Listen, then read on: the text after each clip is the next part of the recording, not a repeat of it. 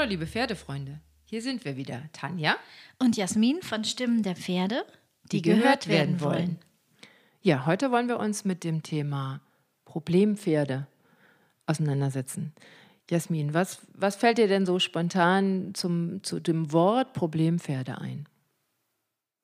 Ja, ein Problempferd klingt ein bisschen gemein, würde ich sagen. Ich würde für mich behaupten, das sind eher Pferde, die Probleme haben oder ein Problem mindestens und die auch schon versucht haben, längere Zeit uns das zu sagen und ganz oft Nein gesagt haben in den verschiedensten, auf den verschiedensten mhm. Wegen.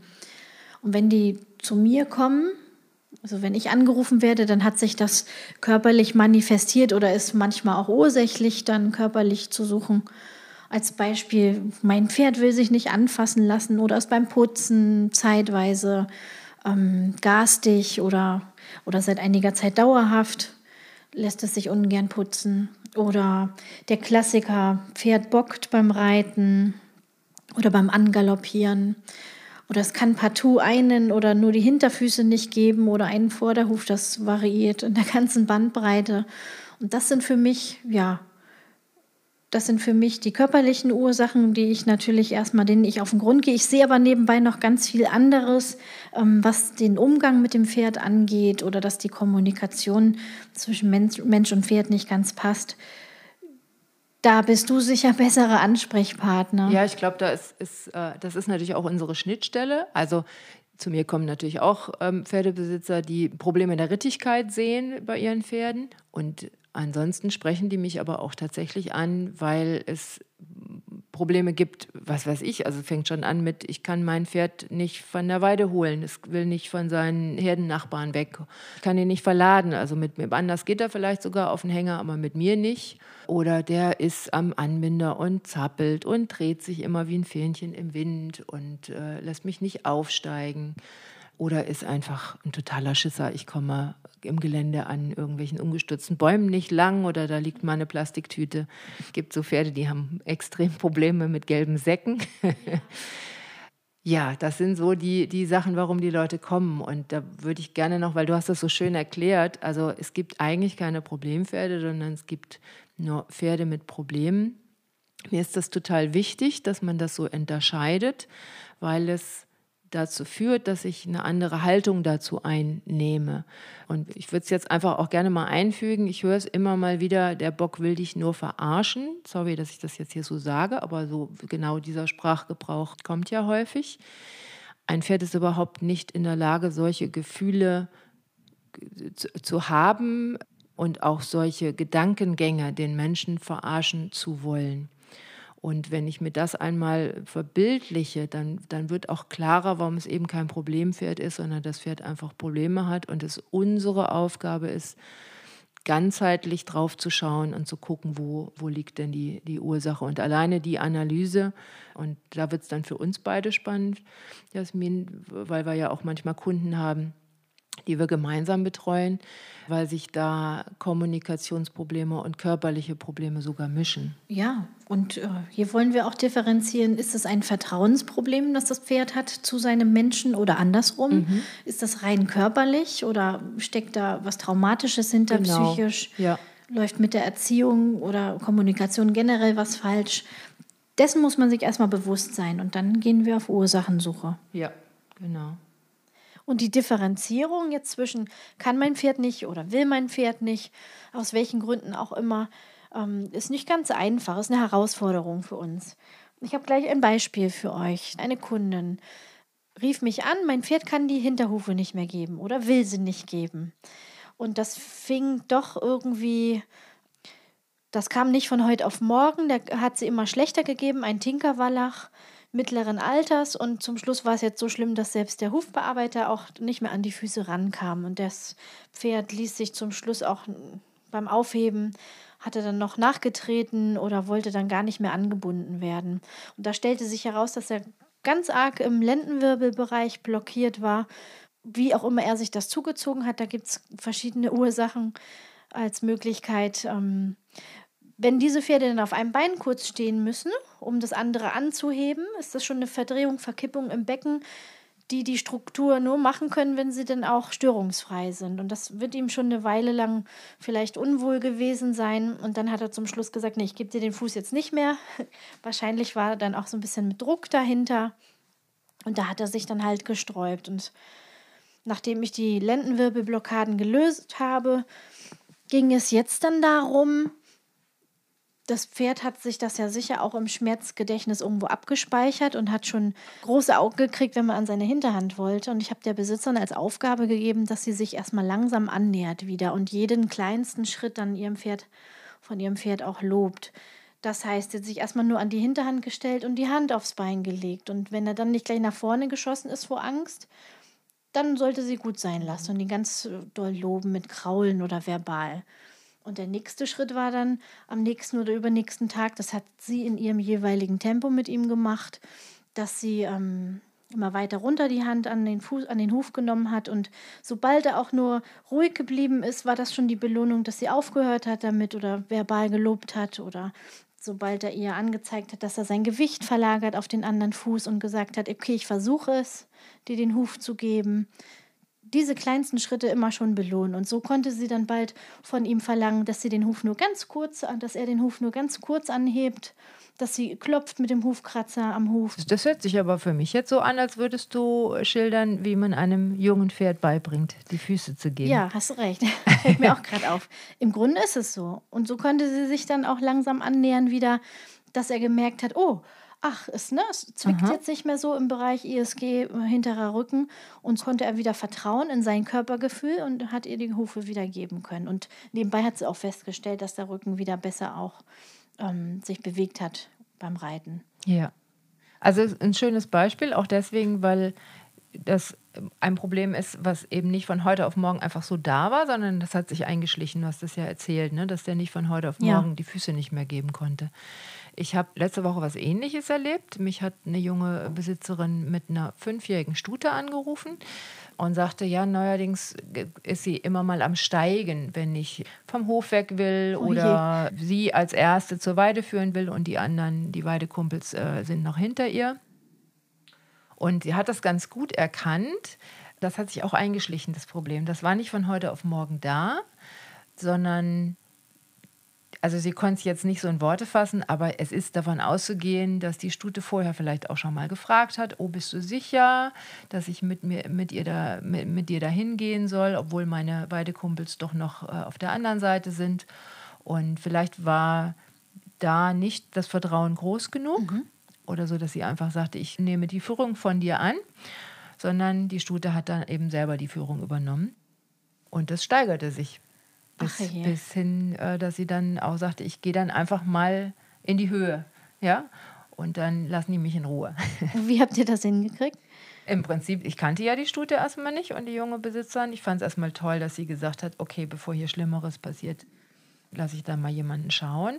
Und wir haben die klassischen Bodenarbeitsübungen gemacht, ähm, die als Endergebnis haben, dass das Pferd sagt, alles klar, also mein, mein Besitzer, der weiß, wo es lang geht und dem kann ich folgen. Mhm.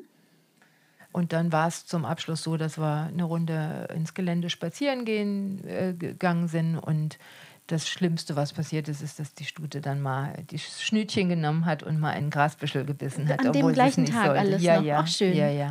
ja, und das ist das Schöne, das, ich glaube, das passiert uns allen mal, dass sich irgendwelche Dinge einschleichen. Das kann jetzt so ein Kommunikationsproblem sein oder so wie bei deinem Fall, was du geschildert hast mit den Hufen.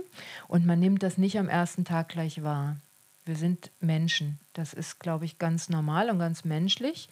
Wichtig ist, dass man dass man es aber dann irgendwann wahrnimmt und agiert, weil ich, dann, dann hat man eine Chance, wirklich auch dran zu arbeiten. Ja. Ne? Und, und apropos, be bevor es richtig schlimm wird. Ja.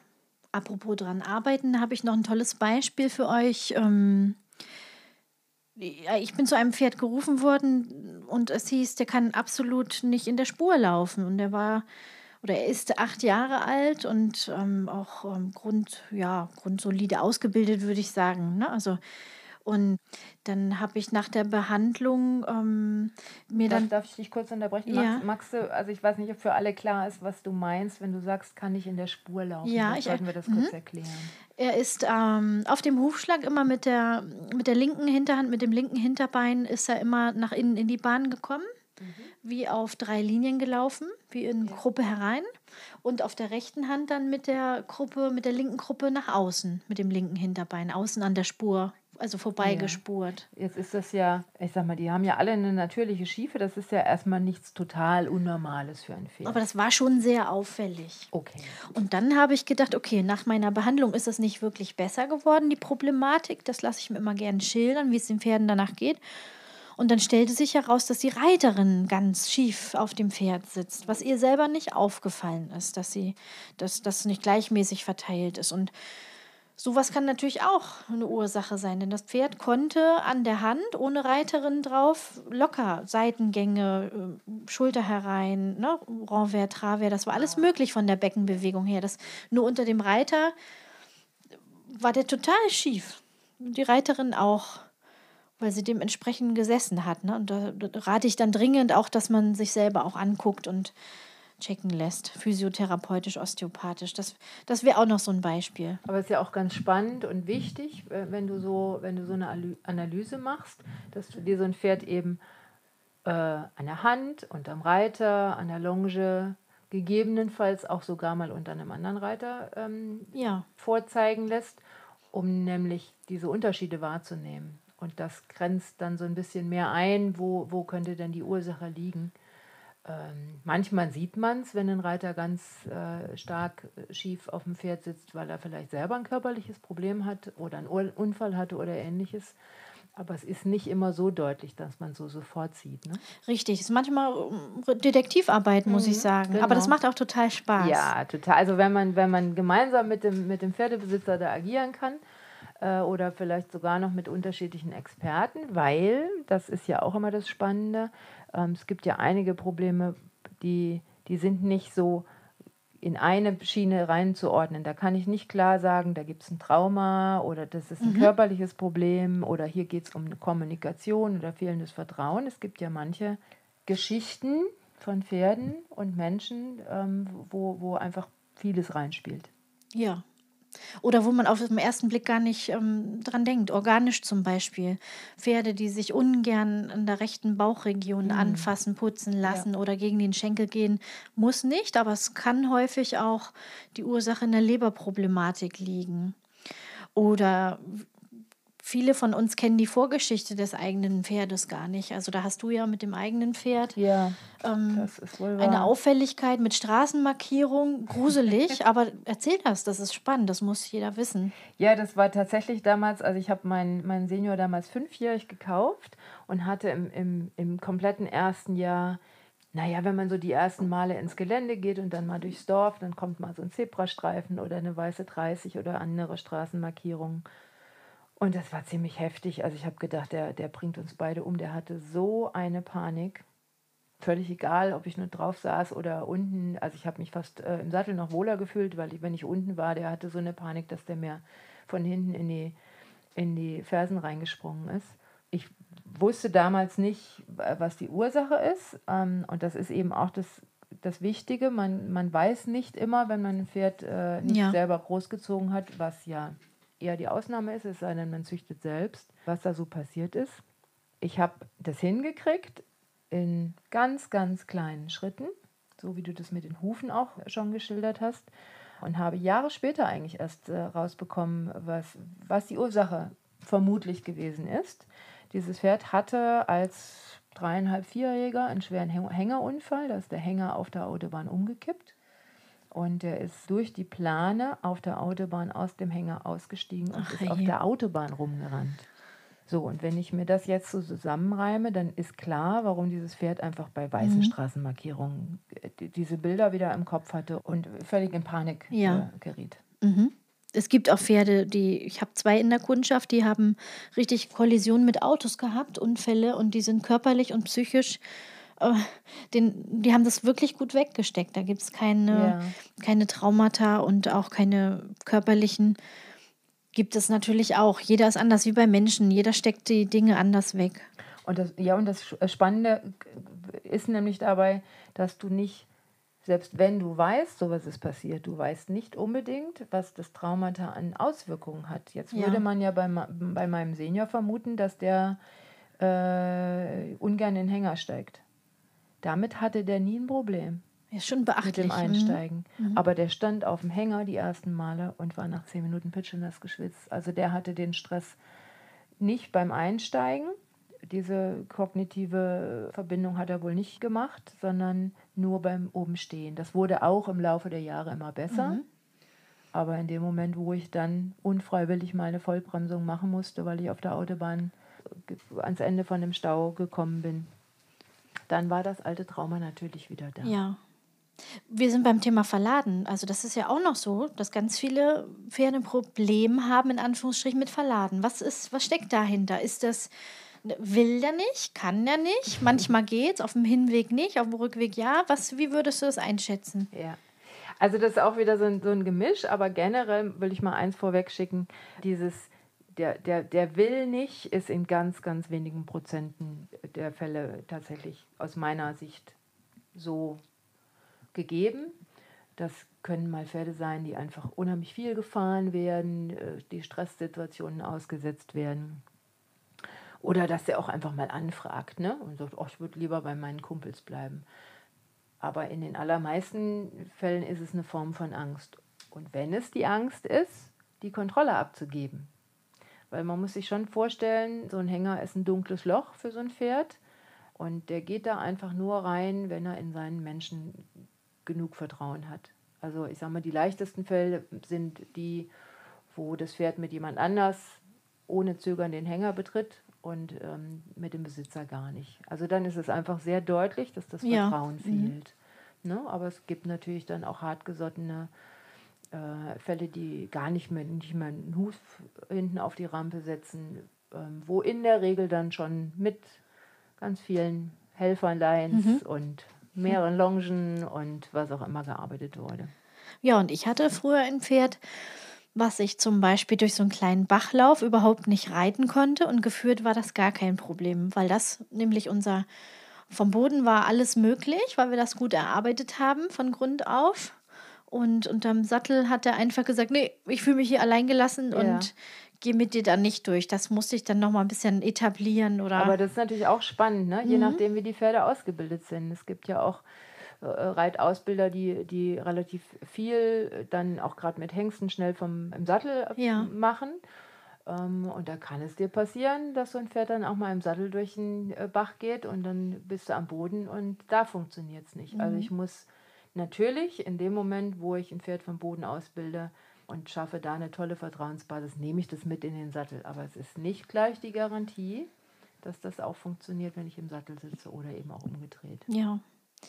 Wenn wir über das Thema Problempferde, Pferde mit Problemen sprechen, denken ja die meisten wohl an so ganz krasse Beispiele. Da kommen wir gleich auch nochmal hin.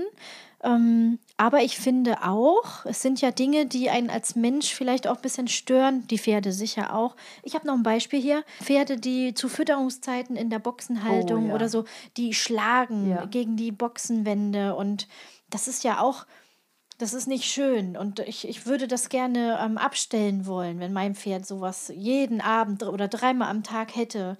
Das, ist, das macht einfach Stress und äh, ist nicht gut für, für den Körper, für den Kopf. Es nervt alle. Ja. Ist auch in meinen Augen ein Problem, in Anführungsstrichen, was man doch lösen könnte. Naja, sicher, weil es dann eben auch eventuell körperliche Probleme im, im Nachhinein noch nach sich zieht, ne? wenn die ständig mit den, mit den Knochen irgendwo vorschlagen. Da, ich sag mal, für solche Sachen gibt es, wie für alle anderen Probleme, die wir so aufgeführt haben, jetzt schon, es gibt nie eine Standardlösung. Ja. Ne? Und ich sage mal, ich habe ein Schulpferd zum Beispiel mal erlebt, die muss mal richtig Hunger gelitten haben. Und das nicht nur zwei Tage lang.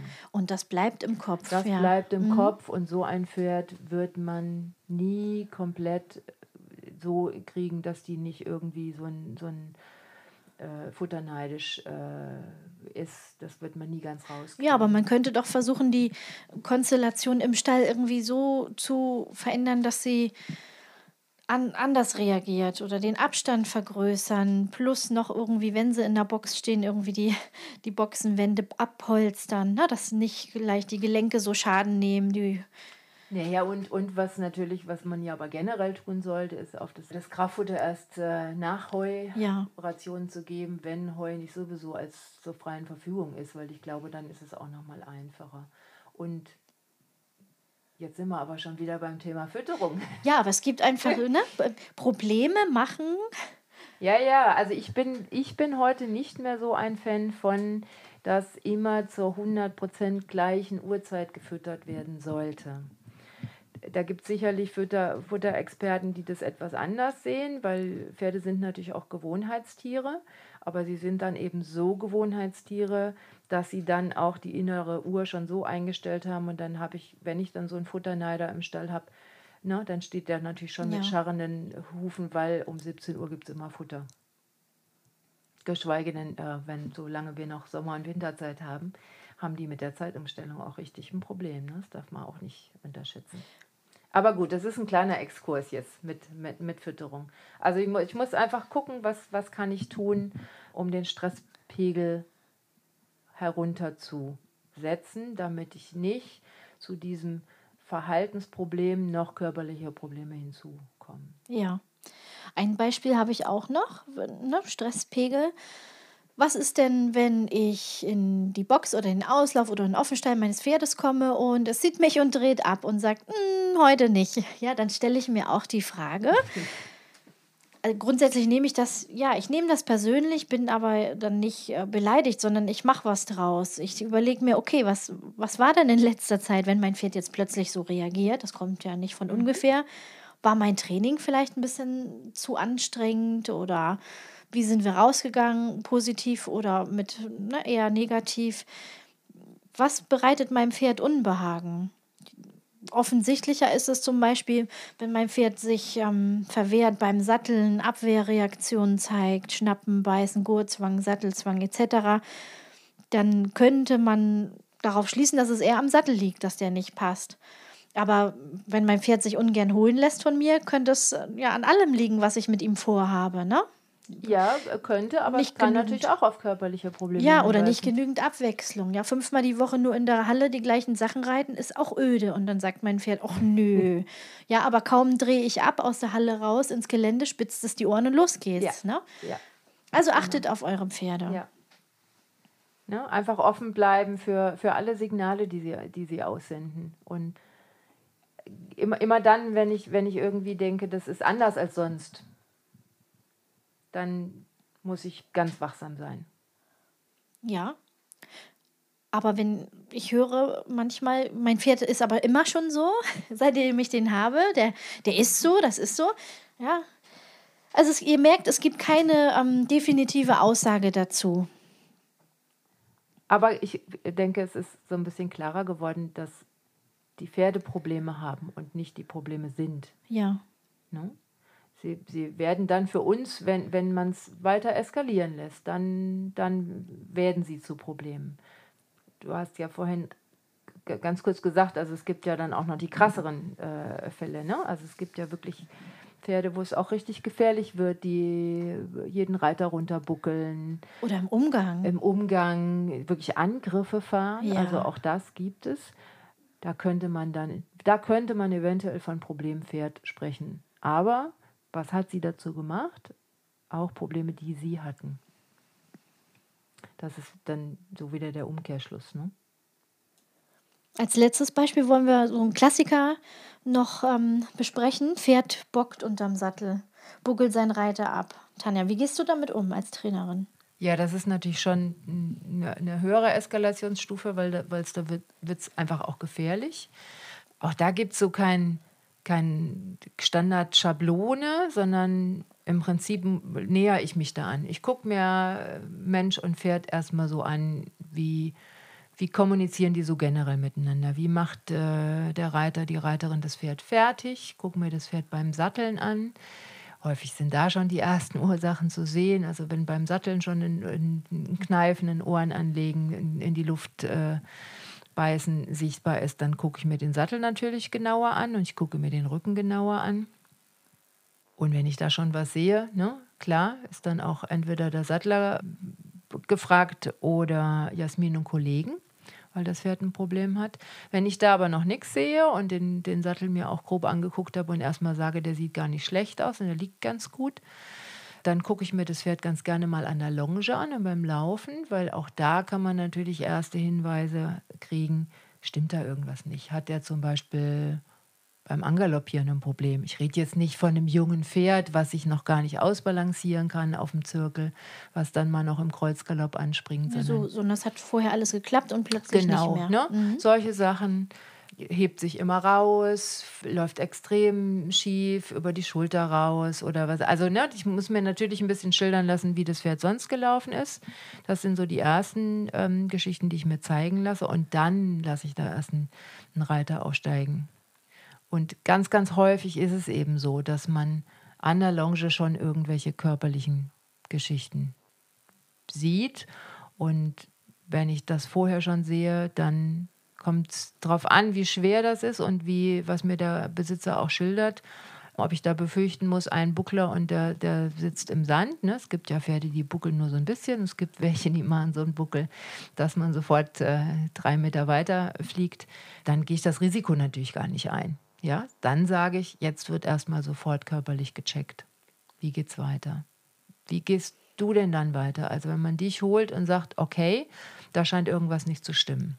Ja, ich frage auch zuerst ganz viel. Ne? Also manche Pferde haben, zeigen vorher schon Probleme in der Anlehnung oder Zungenfehler oder es gab erstmal Probleme beim Stellen und Biegen. Ich lasse mir schildern oder gucke mir dann auch an oder anhand von alten, alten Videos wie die Pferde unterm Sattel laufen. Gibt es da schon ähm, sichtbare Probleme so im Gangbild? Ähm, oder taucht das nur auf immer gleich beim Angaloppieren? Können die, kommen die gar nicht richtig in den Galopp rein oder können nicht richtig durchspringen? Das gibt ja. Hinweise. Wo liegt die Problematik? Eher im Beckenbereich, hinterer Rücken oder ähm, ganz häufig habe ich auch, dass die Pferde ganz ungleiche Füße haben. Ein Huf steht, ist steiler als der andere. Das verzieht das ganze Fahrgestell in Anführungsstrichen vom Pferd und die werden dann ständig vorstellig und müssen osteopathisch behandelt werden. Da weise ich ganz unbedingt darauf hin, dass, dass das einigermaßen symmetrisch ist, weil manche Pferde da wirklich empfindlich sind. Und je länger die Beschlagsperiode her ist oder die Hufbearbeitungs, äh, der Intervall, je länger das wird, desto ähm, stärker können sich dann auch die Probleme zeigen. So. Ja, wo, wobei man hier natürlich wieder einfügen muss, dass, also zumindest bei den Barhufern wird es deutlich, wenn die oben ein Problem haben, dann laufen die sich unten natürlich auch schief ab. Ja, also kann man Ur lesen wie im Buch. Ur ne? Ursache ja. und Wirkung äh, können sich da auch äh, wechselseitig beeinflussen. Ja. Oder das, ne, hast du ja, ist ja deine, dein Fachbereich, wenn der Reiter ähm, selber auch Problema Probleme hat und ähm, von der Hilfengebung irgendwas anders ist. Also ich glaube, es wird, wird deutlich, dass bockende Pferde, die ihre Reiter abwerfen, die sind nicht einfach zu diagnostizieren, was da jetzt die Ursache ist, weil es gibt so viele Ursachen. Jede, jede Blockade kann, kann dazu führen, ob das jetzt durch den Sattel kommt oder durch einen Reiter, der vielleicht selber körperliche Probleme hat falsche Reiterei, wenn die Pferde viel zu eng, mit viel zu viel Druck geritten werden, kann eine Ursache sein. Völlige Überforderung, dass die einfach auch sagen, ich, ich kriege das nicht hin, ne? wenn ich ein junges Pferd einfach viel zu früh, viel zu stark versammle oder zu stark arbeite, dass die sich dann einfach wehren. Ach, Jasmin, ich könnte, glaube ich, noch stundenlang weiterreden. Ja, das ist ein Thema, das hört nicht auf, aber wir machen, wir kommen zum Ende langsam. Ja, okay. Unser Fazit für euch ist, wenn ihr merkt, es läuft nicht rund, ihr habt ein komisches Bauchgefühl oder es, hat sich, es haben sich wirklich Probleme manifestiert, sucht euch Hilfe, traut euch. Nach, das, das auf jeden Fall. Also wenn, wenn ich einfach merke, ich habe äh, einen gewissen Zeitraum selber versucht, eine Lösung zu finden, komme aber nicht weiter. Ja aber jetzt sag mir doch mal, wie findet denn der Pferdebesitzer nun richtige Ansprechpartner, die ihm helfen können? Ja, Leuten, die man, denen man vertrauen kann, die einen guten Ruf haben, kompetent und seriös sind erstmal. Und wo man auch nachfragen darf, warum machst du das so? Was hat das für einen Sinn? Genau, ich glaube, das ist, das ist ganz wichtig. Wenn, ihr müsst euch gut aufgehoben äh, fühlen und dann dürft ihr den Experten Fragen stellen und hakt auch nach, wenn, ihr, wenn, wenn die so von oben herab nur, nur im Fachjargon mit euch reden. Ähm, die sollen euch das so erklären, dass ihr das verstehen könnt. Ja, wir hoffen, wir, hoffen, wir haben euch allen auch äh, Mut machen können, jeden, der betroffen ist. Und freuen uns, wenn ihr das nächste Mal wieder reinhört zu einem anderen spannenden Thema.